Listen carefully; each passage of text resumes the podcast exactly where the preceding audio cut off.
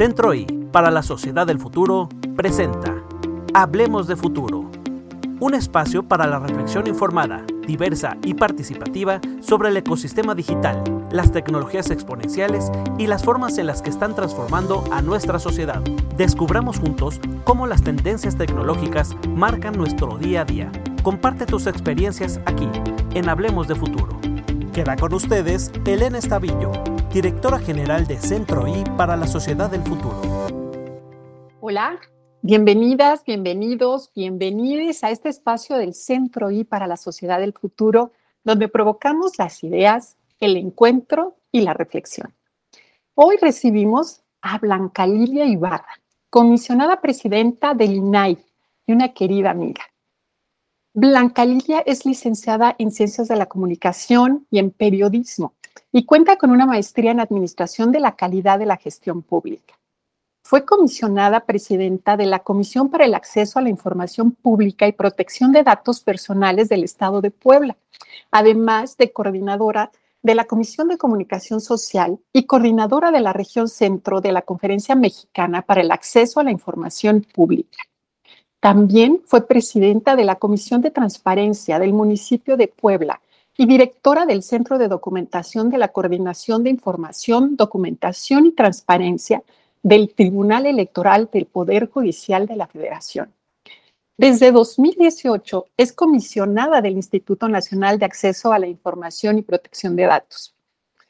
Fundó la Asociación de Mujeres Periodistas y Escritoras de Puebla ha sido catedrática en el Tecnológico de Monterrey, Campus Puebla, y de la Universidad de las Américas, Puebla.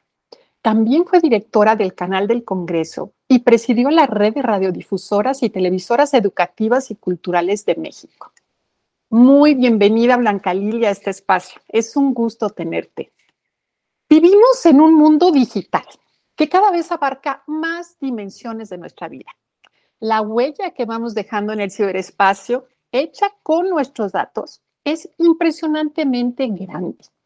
Tenemos en nuestros celulares y computadoras información sobre toda nuestra vida. Es nuestro álbum de fotos, la sala donde conversamos con nuestros amigos, compañeros y nuestras redes. Están registrados ahí los lugares que visitamos, nuestros datos financieros, números de tarjetas y sus claves información de cuánto hemos pagado por las cosas que compramos, lo que nos gusta comer y leer. Allí están nuestras búsquedas de información, preferencias sexuales, opiniones políticas. Están también las inmensas bases de datos integradas con la información que proporcionamos al gobierno y a las empresas, al fisco, a las autoridades electorales, a médicos, hospitales, bancos, a nuestros clientes y patrones. Con el crecimiento del Internet de las Cosas, la inteligencia artificial y las aplicaciones que funcionan sobre Internet, también se han multiplicado los sensores, las cámaras y otros dispositivos que registran continuamente nuestros movimientos, las imágenes y nuestros hábitos. Estoy hablando de aplicaciones, por ejemplo, que nos dejan entrar a un edificio leyendo nuestra huella dactilar, las que nos ayudan a encontrar rutas para llegar a un destino, la aspiradora que mapea nuestra casa y las miles de cámaras que vigilan los espacios públicos y privados. El ecosistema digital nos está imponiendo nuevas formas de hacer negocio. Somos como audiencia una mercancía Nuestros datos son vendidos y usados por terceros. En muchas ocasiones, para hacer realidad servicios innovadores, es cierto que antes no habrían podido existir. En algún momento se pensó que agregar los datos o anonimizarlos, es decir, que se compartan sin indicar a qué persona pertenecen, eran la solución para poder socializar y aprovechar los datos, sin afectar la privacidad de las personas. Pero ahora, con el avance tecnológico que nos ofrece una increíble capacidad de cómputo y con la inteligencia artificial, vemos que es posible volver a identificar a las personas a quienes pertenecen los datos supuestamente anónimos a través de procesos sofisticados de análisis. Se habla, por otro lado, del derecho a la autodeterminación informativa, es decir, la facultad de toda persona de ejercer control y disponer de los datos que le conciernen. ¿Hasta dónde es real y efectivo este derecho? ¿Qué garantías de seguridad ofrecen las plataformas para la protección de sus bases de datos? ¿Quién supervisa las plataformas y a otras entidades en el cumplimiento de estas garantías? Qué bueno que estás hoy con nosotras, Blanca Línea, para poder abordar todas estas preguntas. Sabemos que la protección de los datos personales es un tema fundamental para la privacidad, pero la evolución de los espacios digitales también está poniendo el foco sobre los datos no personales. Y entonces quisiera arrancar la conversación preguntándote y pidiéndote que nos expliques, por favor, qué son cada una de estas categorías de datos, los personales, los no personales y por qué debe interesarnos su protección. Muchísimas gracias, Elena. Me da mucho gusto estar en este espacio, saludarte a ti, a todos los que siguen en esta plataforma. Y es que hay que hablar de futuro, sobre todo porque hoy en medio de estos grandes riesgos que hay en la era digital de nuestros datos personales, debemos de estar conscientes y debemos de estar muy preparadas y preparados en los temas de la ciberseguridad, de la inteligencia artificial, de la tecnología, porque impactan en nuestra vida cotidiana. Y bueno, tú has hecho un resumen muy puntual que me parece que es importante en estos nuevos retos de la privacidad en las redes digitales y preguntas justamente qué son y cuáles son esas categorías de datos. Creo que es importante partir de qué entendemos por los datos personales y tiene que ver con cualquier información concerniente a una persona física que es identificada o identificable. Y se considera que una persona es identificable cuando su identidad pueda determinarse directa o bien indirectamente a través de cualquier información. Así eh, se refiere la Ley General de Protección de Datos, que es importante saber de dónde partimos. Con respecto a las categorías, eh, bueno, pues podemos identificar eh, rápidamente, lo quiero mencionar, aquellos denominados como datos personales sensibles, que son aquellos que se refieren a la esfera más íntima de su titular o bien cuya utilización indebida pueda dar origen a discriminación o bien conlleve un, riesgo grave para este.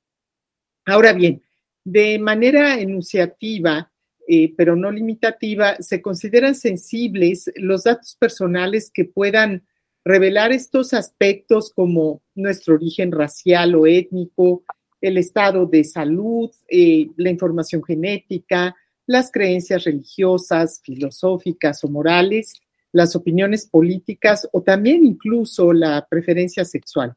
Y estos datos se reconocen como especialmente protegidos, en tanto que se reconoce que el procesamiento de esos datos puede tener distintos niveles de impacto en la vida privada de las personas. Es importante tener estas diferencias, ¿no? Por el impacto que tienen y el nivel de protección y además, pues por la concientización que nos toca a, las usuarias, a los usuarios, para protegernos e informarnos. ¿Cómo ha evolucionado el tema de la protección de datos y su marco legal ahora en la época de las redes sociales y las plataformas digitales? Mira, es una pregunta muy oportuna, sobre todo porque hoy advertimos que cada día aumenta cada vez más y afecta a los grupos más vulnerables el índice delictivo, por ejemplo, en, estos temas de acoso y violencia en las redes, ciberataques, extorsiones, etcétera. Entonces, eh, hay cifras importantes, eh, simplemente eh, te quiero dar una de ellas antes de, de, responder directamente la pregunta y tiene que ver con lo que ha advertido el Consejo Ciudadano para la Seguridad y la Justicia de aquí, de la capital del país, donde a nivel nacional el 8% de los casi 1.400 reportes de ciberdelitos del año pasado fueron en contra de personas mayores de 60 años. pero también con respecto a las niñas y niños, que es un grupo también muy sensible para todas y todos nosotros, de acuerdo con datos del UNICEF en México, el 50% de, de las niñas y niños de entre 6 y 11 años son usuarios de Internet o de una computadora. Y por supuesto, en el caso de los adolescentes, esto aumenta hasta el 80 y el 94% que usan eh, computadora o Internet, lo cual representa un riesgo altísimo porque, de acuerdo a las encuestas nacionales, 25% de las y los adolescentes de entre 12 y 17 años ya ha vivido alguna forma de ciberacoso. No me voy a detener a, mencionar, digo, tú sabes que hay muchas formas que, bueno, pues vienen a ser ataques, que vienen a generar riesgos importantes, pero en el modelo, digamos, regulatorio, eh, podríamos hablar que en las democracias occidentales está el norteamericano, que es el más ampliamente extendido hasta ahora y que se sustenta en la autorregulación de las empresas. Estamos hablando de cómo el marco legal está en las redes sociales y en el modelo europeo que reconoce una serie de derechos que protegen ampliamente eh, pues estos datos personales de los usuarios y que pone eh, límites claros en la actuación de las empresas. Ahora bien, en el caso de México, como sucede en gran parte del mundo, se ha dado preponderancia también a la autorregulación empresarial y es que este enfoque pues se sustenta en el libre mercado y la no intervención eh, del Estado, que deja en manos de las propias empresas exactamente lo que ya se mencionaba, la determinación de las reglas conforme a las cuales éstas funcionan. Entonces, bueno, pues en México hay también distintas leyes que son aplicables a la protección, en las redes sociales. Voy a mencionar solo algunas. Una es la Ley Federal de Protección al Consumidor, que protege a los usuarios de bienes y servicios, incluyendo, desde luego, a los digitales, pero está enfocada eh, fundamentalmente en la publicidad que es engañosa o abusiva. También está la Ley Federal de Protección de Datos Personales en posesión de particulares, que busca regular el tratamiento legítimo, controlado e informado de esta información para garantizar la privacidad y el derecho que tú mencionabas a la autodeterminación informativa. Y también, bueno, pues eh, hay intentos ya, hay iniciativas para regular el tema de las redes sociales. Una de ellas eh, fue del año pasado, del senador Ricardo Monreal, que anunció que presentaría una iniciativa para regular las, las redes sociales. Entonces, en nuestra opinión, bueno, pues eh, puede haber una propuesta mixta que pueda plantear, por un lado, la autorregulación de las empresas acompañada de una facultad fiscalizadora del Estado en la materia. Podría ser una opción viable. Yo te estoy hablando, desde luego, a título individual, porque, bueno, pues eh, ciertamente en el colegiado podrá haber otras opiniones distintas. Simplemente te doy un panorama un poco más amplio de cómo este modelo de autorregulación pudiera sancionar, eh, sancionado por la autoridad, eh, podría ser el más aceptado y viable también a nivel internacional.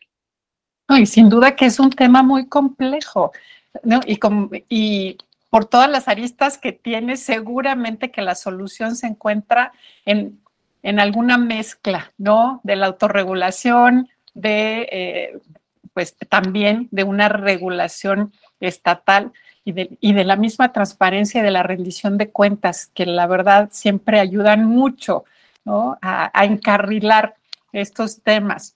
Ahora que nos ponías estos ejemplos de grupos que son especialmente Em, digamos, atacados o enfocados para la delincuencia. También recordé otro ejemplo, ¿no? Con este muy reciente de los montadeudas, que en su mayoría se dirigieron a mujeres para eh, hacer sus fraudes. Y pues también eso nos deja ver cómo eh, este, la posibilidad de acceder a los datos de las personas, que de cualquier manera ya hay grupos que son vulnerables por otras razones, pero al hacer más fácil que se les identifique, que se les perfile, pues entonces se multiplica su situación de vulnerabilidad, ¿no? Ante la delincuencia. Y, y sí, por eso tan importante estar pensando sobre cómo, cómo tener un marco de protección. Ahí mencioné hace un momento en la introducción la posibilidad que tenemos ahora para procesar estas bases de datos anonimizadas y entonces llegar a identificar a las personas que los generaron a partir de información agregada eh, y que supuestamente, como lo entendíamos hace algún tiempo, debería ser impenetrable. Ya sabemos que no lo es o no en todos los casos. Y conocemos algunas experiencias en las que se ha llegado a a perseguir en, algunos países, por ejemplo, a personas por sus preferencias sexuales o políticas a partir de estas técnicas. Y eso nos genera muchas dudas sobre la protección de nuestra privacidad, o qué, qué tan protegidos estamos. Platícanos, ¿afecta a la privacidad la divulgación de todas estas otras categorías de datos que supuestamente no son sensibles, pero que al usarlos y correlacionarlos y meterlos a estas cajas poderosas de procesamiento de la inteligencia artificial, de la analítica de datos, entonces pueden llegar a identificar a las personas y a deducir de toda esta combinación de datos cuestiones que sí son sensibles. ¿Qué limitaciones tenemos? ¿Qué garantías existen para cuidar que esto no suceda? Sí, me parece muy importante tu pregunta. Eh, definitivamente la divulgación de datos, eh, pues efectivamente sí puede eh, afectar, digamos, sobre todo con los avances tecnológicos y particularmente el de los, el de los algoritmos de aprendizaje computacional, inteligencia artificial, donde es posible identificar muchos datos sobre nosotros. Vamos dejando huella conforme vamos eh, nosotros utilizando ciertas plataformas, vamos dejando algunos datos, se van construyendo perfiles.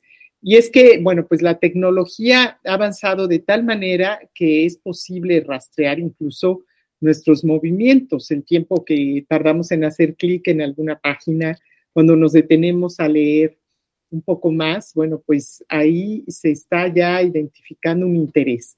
O la forma en que oprimimos las teclas, por ejemplo, de la computadora, a pesar de que podemos pensar que esos movimientos no, pues no están diciendo nada de nosotros. Esos datos, si los vamos correlacionando, permiten identificar hábitos particulares que pueden llegar a inferir datos personales sensibles. Por ejemplo, si tenemos alguna enfermedad. No es casualidad que de pronto, pues uno está buscando en las redes algún tipo de información, después abres tu correo y te aparece eh, en alguna parte información vinculada a aquello, aquella búsqueda que tú tenías. O te empiezan a llegar incluso correos, ¿verdad? Sí. todavía es, es eh, mucho mayor esa invasión que hay.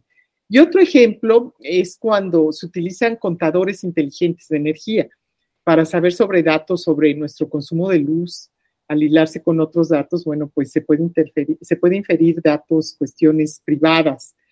¿Cuántas personas, por ejemplo, viven en ese lugar? Si se ha demostrado que el cálculo que realizan de la huella energética puede deducir incluso qué canales de televisión estamos viendo y observar, por ejemplo, cuando no estás en casa, en fin, hay una serie de herramientas que hoy pues llevan a hacer análisis muy precisos que eh, revisan métricas de publicaciones, como ya los hemos mencionado, métricas de perfil, y que todo eso pues eh, va pareciendo inicialmente algo inofensivo, pero que va generando perfiles muy precisos de cada una o cada uno de nosotros. Esto se llama perfilamiento de datos y permite a las organizaciones identificar interrelaciones entre distintas bases de datos y tendencias. Y también ayuda, eh, por ejemplo, a garantizar que las métricas se puedan alinear con las reglas de negocio y las mediciones estadísticas estándar. Por eso hoy se dice pues que los datos son el petróleo, ¿no? El, oro, ¿no? Porque tienen un valor económico muy alto las empresas comerciales están detrás de todo lo que eh, queremos eh, hacer de lo que andamos buscando, de, nuestras preferencias, etcétera. Y, bueno, pues hay que insistir por ello en concientizar que, y comprender que al dar un clic en la red eh, puede decir mucho de nosotros. Y a esto también, bueno, pues se le puede denominar una huella o una estela digital que alimenta algoritmos de diversas tecnologías, pues para distintas eh, finalidades, ¿no? Entonces, no hay que tenerle miedo a la tecnología, hay que enfrentarla, hay que aceptarla, hay que aprovecharla, pero sobre todo hay que estar eh, pues muy conscientes de todo lo que hoy, por ejemplo, como las cookies que son utilizadas para recordar nuestros gustos, nuestras compras o nuestro carrito de la compra que dejamos pendiente y que muchas veces es transferida a empresas que también después nos van a estar pues ofreciendo, ¿no? Eh, una serie de cosas a partir del perfil que hemos construido. Y que muchas de estas cuestiones son útiles, ¿no? Y también, como dices, no hay que tenerles miedo, sino que hay que conocerlas mejor y entender hasta dónde estamos dando estos datos. Sí, yo cuando hablo, abro una aplicación para pedir comida a domicilio y me sale lo que pedí la última vez, la verdad que sí me ayuda mucho, ¿no? Facilita la elección y bueno, como esas hay muchísimos ejemplos. Si usamos estas aplicaciones para encontrar eh, la ruta más adecuada donde vamos a hacer menos tiempo, tenemos que saber que estamos eh, compartiendo nuestra ubicación, el sitio al que vamos, el horario en el que nos movemos y sí es muy útil. Y, quizá eh, sabiendo que estamos compartiendo esa información, de cualquier manera queremos usarlo porque nos da una utilidad este servicio, pero siempre pues de una manera consciente, ¿no? Cada persona tiene que calcular hasta dónde, ¿no? Y, y qué tanto es el riesgo. Ahora, también a veces estos temas son tan complejos, ¿no? Hay que, muchas veces la información no está tan accesible para entender el tipo de datos que estamos compartiendo y ahí es donde sí necesitamos un marco de protección que nos haga la vida más fácil a las usuarias, a los usuarios, para tomar estas decisiones de una manera muy consciente. No, bueno, eh, coincido contigo, Elena, la verdad, eh, terminas con el término de una manera muy consciente y yo creo que es una palabra que hoy debemos eh, no solamente tenerla presente, sino y trasladarla también en el ámbito familiar, porque quizá los adultos estamos eh, conscientes, eh, no todo, pero sí sabemos que hay eh, una responsabilidad de la información que estamos entregando a terceros, a veces desconocidos, pero los niños, las niñas, las y los adolescentes, bueno, pues ellos, por supuesto, tienen que estar más conscientes, tienen que saber hasta dónde pueden llegar digamos, eh, a ocurrir circunstancias de discriminación, de acoso, de violencia y de muchas más si no sabemos realmente utilizar con gran responsabilidad nuestros datos personales. Esto es importantísimo, ¿no? Mucha conciencia, mucha educación, mucha información eh, por parte de todas las personas usuarias. Y sabes que aquí no, no puedo dejar de mencionar una anécdota mía de que ocurrió ya hace bastantes años con uno de mis hijos, como de sí acostumbro platicarles de estos temas. Y me tocó escuchar, porque estaba conectado en un videojuego con unos amigos, y eh, estaba pasando y bueno, la verdad me llenó de orgullo porque estaba regañando a uno de sus amigos para que ya no estuviera diciendo en qué escuela estaban y si seguía diciéndolo, se iba a salir del juego. Entonces, pues es que eso es lo que necesitamos.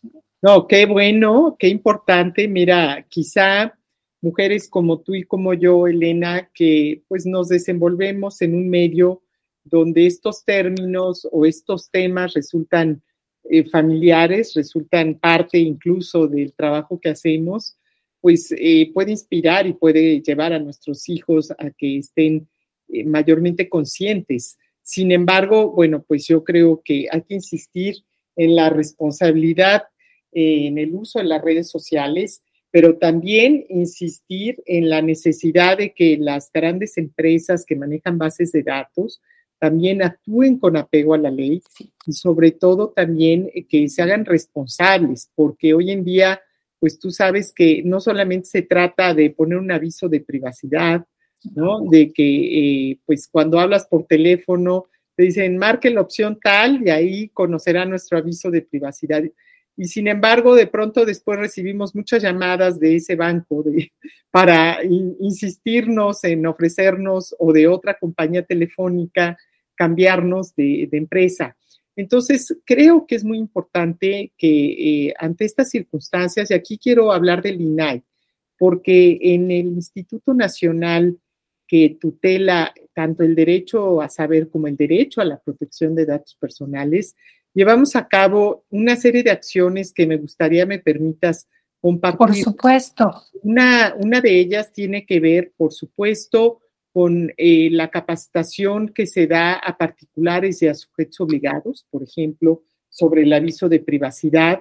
Y desde luego, con, con niñas y niños eh, llevamos a cabo también algunas actividades para acercarlos al tema. Por ejemplo, acabamos de llevar a cabo hace unos días, el 8 de septiembre, para ser precisa, el Pleno Niñas y Niños, donde es un concurso que busca promover la importancia de la privacidad y donde ellos inscriben eh, trabajos, proyectos que son evaluados a nivel de los estados, donde ellos se eh, interesan, investigan y estudian para que eh, puedan entre ellos mismos eh, compartir entre su escuela y para su familia y para ellos, pues eh, lo que es el riesgo de compartir datos personales. También contamos con una serie de guías, por ejemplo, que pueden ser útiles para las personas que tienen un manejo de bases de datos, ¿no? Pero también para los que somos titulares de los datos personales, que ahí cabemos todos, ¿no? Entonces, eh, tenemos que trabajar eh, con, personas que se encargan de manejar los datos personales. Hay 68 guías, déjame decirte que hasta este momento son 20 para personas titulares, entre las que destacan, eh, te voy a decir, por ejemplo, los derechos ARCO de acceso, rectificación, cancelación u oposición, herramientas de supervisión parental, recomendaciones para mantener tu privacidad y datos personales en el entorno digital.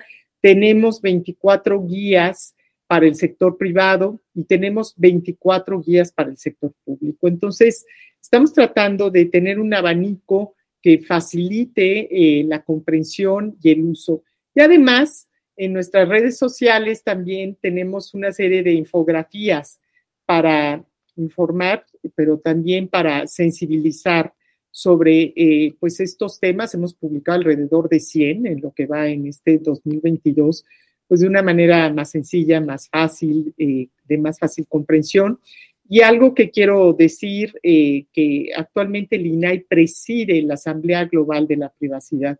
Esto es, nos coloca al frente de una organización que está conformada por más de 140 autoridades de protección de datos de 80 países y eh, tenemos distintos grupos de trabajo donde buscamos, eh, por ejemplo, eh, realizar comparaciones de marcos regulatorios internacionales. El año pasado se llevó a cabo aquí en México el Foro Internacional y buscamos crear mecanismos de cooperación internacional, de apoyo de alternativas, por ejemplo, para transferencias internacionales, pero sobre todo que garanticen la protección de nuestros datos. Claro, porque no todo se puede dejar a los usuarios, ¿no? Y definitivamente eh, tampoco existe el poder y el control suficientes. Tenemos que tener todas estas herramientas para que eh, quienes tienen, a, quienes les depositamos los datos, eh, lo, lo, hagan con toda esta responsabilidad.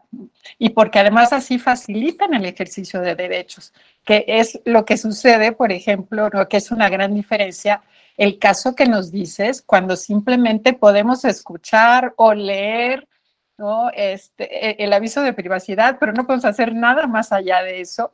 Y es muy distinto a cuando se nos abre, entonces ahí, pues una ventanita para que fácilmente podamos decir acepto o no acepto estas cookies y con un solo clic seguir adelante. son dos mundos muy distintos en cuanto al empoderamiento de los usuarios para ejercer nuestros derechos. Totalmente de acuerdo. Y a veces somos muy desesperados, ¿verdad? Queremos ya entrar o leer o revisar o comprar. Y bueno, yo, yo creo que es importante, yo recomendaría que mientras no tengamos claro quién trata nuestros datos personales, quién está detrás de esta computadora, a quién o a quiénes los están transfiriendo y en qué supuestos pueden llegar a hacerlo, pues eh, no demos esos datos porque eh, verdaderamente sí, eh, esto implica en efecto a veces no utilizar la tecnología que puede ser útil, pero creo que tenemos que ser cada vez más cuidadosos y más exigentes. Y esto, bueno, pues es, genera un debate, tú lo sabes, Elena, no podemos, yo decía, tenerle miedo a la tecnología, pero sí podemos involucrarnos más y exigir a las empresas y exigir a los gobiernos que protejan nuestros datos, porque al final eh, va de por medio proteger otros derechos también, ¿no? Nuestra salud, nuestra integridad, eh, nuestras libertades, nuestra persona, y en eso creo que hay que estar muy conscientes. Por supuesto. Y ahí está, por ejemplo, el, el caso, bueno, de los casos eh, digamos, más emblemáticos del abuso en, este tipo de acceso indebido, no previsto a los datos, que es el caso de Cambridge Analytica, cuando en el 2018 esta empresa usó los datos de millones de usuarios para perfilarlos de acuerdo con sus preferencias, con sus miedos, con sus hábitos, porque todo esto se puede deducir de los datos. Y lo que hicieron fue enviarles información y lograron manipular su decisión de votar. Y aquí está uno de estos casos como los que mencionas, que pueden tener impactos, va más allá de lo comercial. Ya no se trata de que nos convenzan de comprar eh, algún artículo que no hubiéramos comprado de otra manera. esto estamos hablando de democracia, de libertades. Eh, totalmente.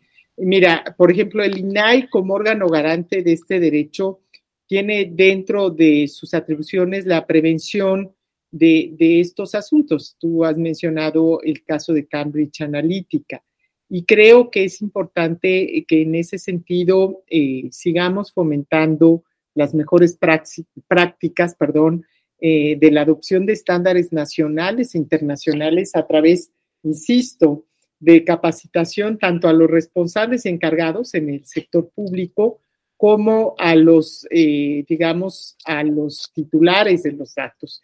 Y el instituto también tiene facultades para emprender verificaciones ante las denuncias realizadas y de sancionar a las empresas que incumplen con los principios y con las obligaciones de ley.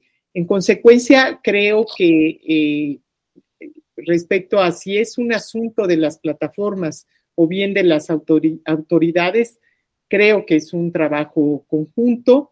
Respecto a las plataformas, es una cuestión de ética, de responsabilidad proactiva y de las autoridades, pues hay que estar conscientes también que es necesario que haya reformas para que sean más garantistas de este derecho. Por supuesto, el INAI, como lo señalé, tenemos facultades eh, para la, invitar, trabajar en esquemas de prevención, pero también para revisar eh, procedimientos sancionatorios. Entonces, bueno, pues eh, que el caso de Cambridge Analytica no solamente quede ahí en el pasado, en el histórico, para que de ahí eh, podamos estar listos y preparados para que esto no vuelva a ocurrir. Y creo que es importante, voy a, a dar una cita, si estás recolectando datos de las personas y los estás perfilando, eso te da más conocimiento que puedes usar para saber cómo segmentar a la población para darles mensajes de temas que les interesan y lenguaje e imágenes con las que es más probable que interactúen. Y usamos eso en América y usamos eso en África. Y esto es lo que hace eh, una compañía, que es a la que me estoy refiriendo, en el video de Taylor. Y posteriormente Turnbull agrega, lo hemos hecho en México, lo hemos hecho en Malasia, y ahora están en otros países como Brasil, como Australia y como China.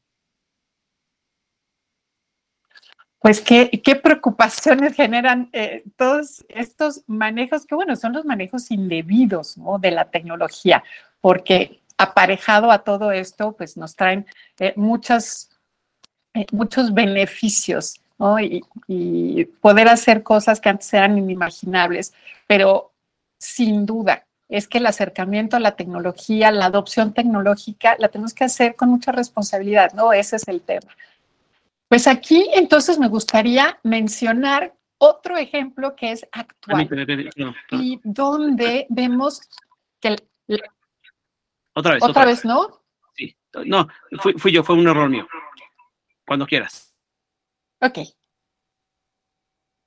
Entonces, en este momento me gustaría también hacer referencia a un caso que es totalmente actual y que tiene que ver con los riesgos reales o la percepción del riesgo para usar ciertas aplicaciones, ciertos servicios y que puede hacer que las personas o grupos específicos eh, se contengan de hacer uso de la tecnología. Y eso también es preocupante porque generalmente se trata de grupos vulnerables o históricamente marginados que forman parte de la brecha digital y es muy importante que no se desaliente el que se acerquen a la tecnología. Me refiero en el, todo el cambio de leyes que está habiendo en Estados Unidos eh, sobre el derecho al aborto y lo que está causando que muchas mujeres en ese país han dejado de usar aplicaciones para el seguimiento del ciclo menstrual y reproductivo por el temor que tienen a que en algún momento sus datos puedan ser usados para vigilarlas y para perseguirlas. Esto verdaderamente que es un punto preocupante eh, porque son estas eh, condiciones generales que pueden hacer que en este caso las mujeres se restrinjan de usar la tecnología y de por sí que existe una brecha tecnológica de género, una brecha digital de género. ¿Qué se está haciendo en el mundo y en México para prepararnos ante estos riesgos que pueden surgir en muchos temas distintos? Bueno, pues esto, este tema, eh, yo te quiero decir que es importante yo recomendaría que mientras no se tenga claro, reitero, quién trata nuestros datos personales y a quién o a quiénes se los transferimos, pues no debemos dar estos datos. Eh, tú mencionaste un asunto delicado que, tiene que ver justamente con, con, ese cambio de leyes relacionadas con el derecho al aborto en Estados Unidos y donde muchas mujeres en ese país dejaron de usar aplicaciones. Y en 2021, eh, hay que recordarlo, esa aplicación de seguimiento del ciclo menstrual, que además tiene más de 50 millones de descargas en el mundo, pues ya fue sancionada por la Comisión Federal de Comercio de Estados Unidos y además, algo todavía más grave, por vender la información sensible sobre sus usuarias en Google y Facebook, ¿no?